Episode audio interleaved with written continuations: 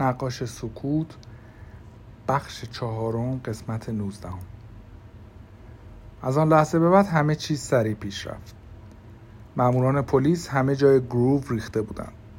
سوال میپرسیدند عکس می‌گرفتند و در آخر کارگاه آلیسیا را مهرموم کردند.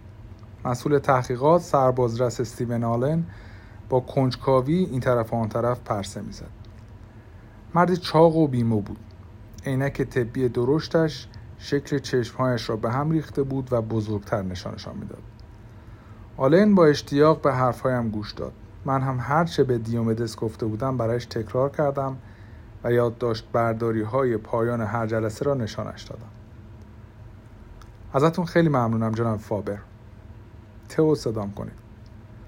می‌خوام بیاناتتون رو کتبم بنویسید. به زودی هم دوباره لازم میشه باهاتون حرف بزنم. بله حتما. بازرس از دفتر دیومدس استفاده می‌کرد. مرا به بیرون راهنمایی کرد تا اظهاراتم را تحویل معمور جوانش بدهم. در راه رو پرسه می زدم و منتظر بودم. معمور دیگری همان موقع کریستیان را تا آنجا همراهی کرد. کریستیان به نظر خوشحال نبود. ترسیده بود و احساس گناه می کرد اما من کاملا راضی بودم. چون قرار بود جواب اعمالش را بدهد. کار دیگری جز انتظار نداشتم. در راه خروج از گروه از تنگ ماهی گذشتم. به داخلش نگاهی انداختم و آنچه دیدم در جا میخکوبم کرد.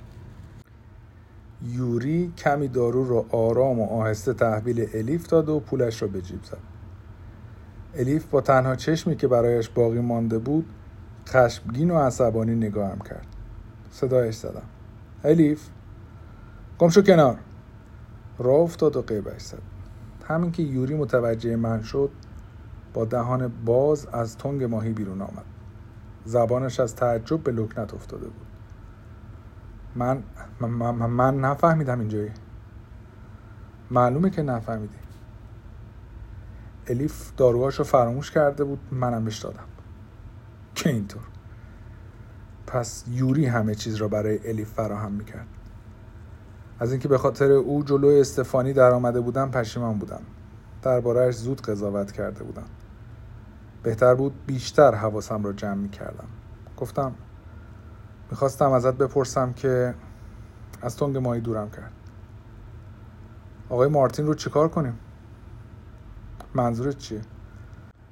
با تعجب نگاهش کردم منظور جیم فیلیکس مارتینه؟ چطور مگه؟ چند ساعتی هست که اینجاست امروز از اول صبح اومد تا آلیسیا رو ملاقات کنه از اون موقع هم منتظر مونده چی؟ چرا زودتر بهم نگفتی؟ یعنی تمام مدت اینجا بوده؟ شرمنده همش فکرم درگیر این ماجراست توی سالن انتظاره آه پس بهتره برم ببینمش در حالی که حرفهای یوری را بررسی می کردم با سرعت از پله ها پایین رفتم تا به بخش پذیرش برسم جین فیلیکس آنجا چه می‌خواست؟ حضورش چه معنایی داشت؟ به سالن انتظار رفتم و اطراف را بررسی کردم کسی آنجا نبود